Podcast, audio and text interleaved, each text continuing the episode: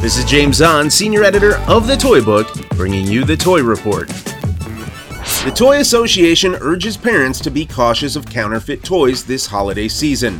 Whether you call them bootlegs, knockoffs, or any other name, counterfeit toys are big business and they have a nasty habit of infiltrating the major online marketplaces.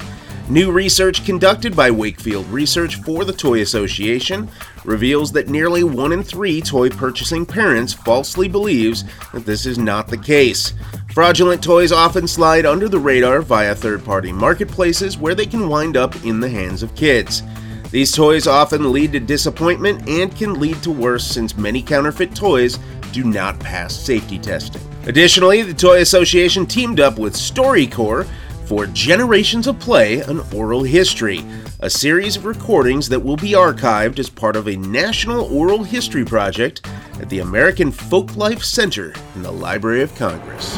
You still have time to submit nominations for the 16th annual Wonder Women Awards presented by Women in Toys, Licensing, and Entertainment.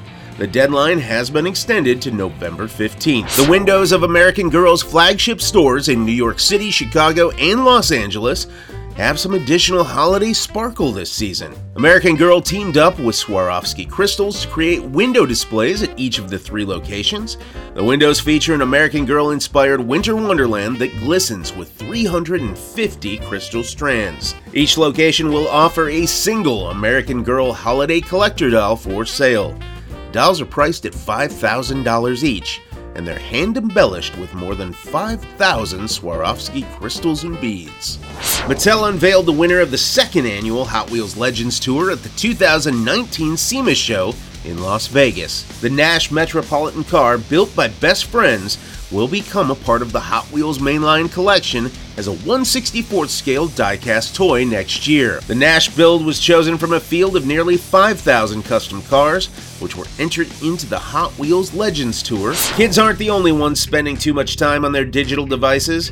According to new data from the Genius of Play, half of all parents have been asked by their kid to put their phones away. Even more concerning is that parents are spending nearly as much one on one time with their devices as they do their own kids. And 62% of those surveyed admit to spending too much time on their phones while their kids are present. The 17th annual Chicago Toy and Game Fair is almost ready for liftoff.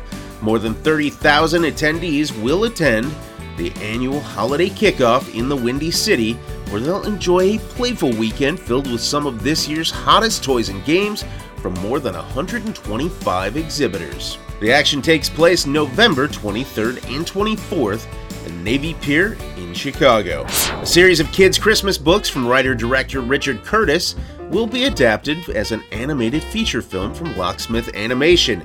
Curtis says that The Empty Stocking will be Love Actually for kids. Mattel teamed up with Cookie Swirl C on a new line of dolls designed in collaboration with the popular YouTuber. Launching in December exclusively at Walmart, the line includes the Lotta Looks collection and the Cookie Swirl C Barbie doll and playset. The National Toy Hall of Fame has a new class. Matchbox Cars, Magic the Gathering, and The Coloring Book have been inducted into the Hall. The honorees were chosen from a field of a dozen nominees, including Care Bears, the Fisher Price Corn Popper, Jenga, Masters of the Universe, My Little Pony, the Nerf Blaster, the Game of Risk, the Classic Top, and get this one, the smartphone. Geoffrey has a new boss up north. Toys R Us Canada has a new leader in Vic Bertrand, formerly of Mega Brands. He joins the company as its president and CEO this week. Bertrand has spent the last 18 months working with the company as a board member and an advisor following the company's purchase by Fairfax Holdings Limited. At one point, Fairfax actually owned Mega Brands prior to its sale to Mattel in 2014. Bertrand points out that in 1986, when his father made his first journey into international sales from Canada, was Toys R Us founder Charles Lazarus who noticed his tiny display at a crowded showroom and gave his father his first international order. The world's first PJ Masks theme park attraction will open next year at Leolandia thanks to a newly inked multi year agreement between the Italian family theme park destination and Entertainment One. It's a big week for news from Sesame Workshop. First off, the company partnered with designer Isaac Mizrahi for the Isaac Mizrahi Loves Sesame Street collection. The collection pairs Mizrahi's Prince concepts and signature aesthetic with colors and characters from the iconic series. Products in the new collection include infant and toddler apparel, soft plush toys, kids' backpacks, kids' furry outerwear, and cold weather hats.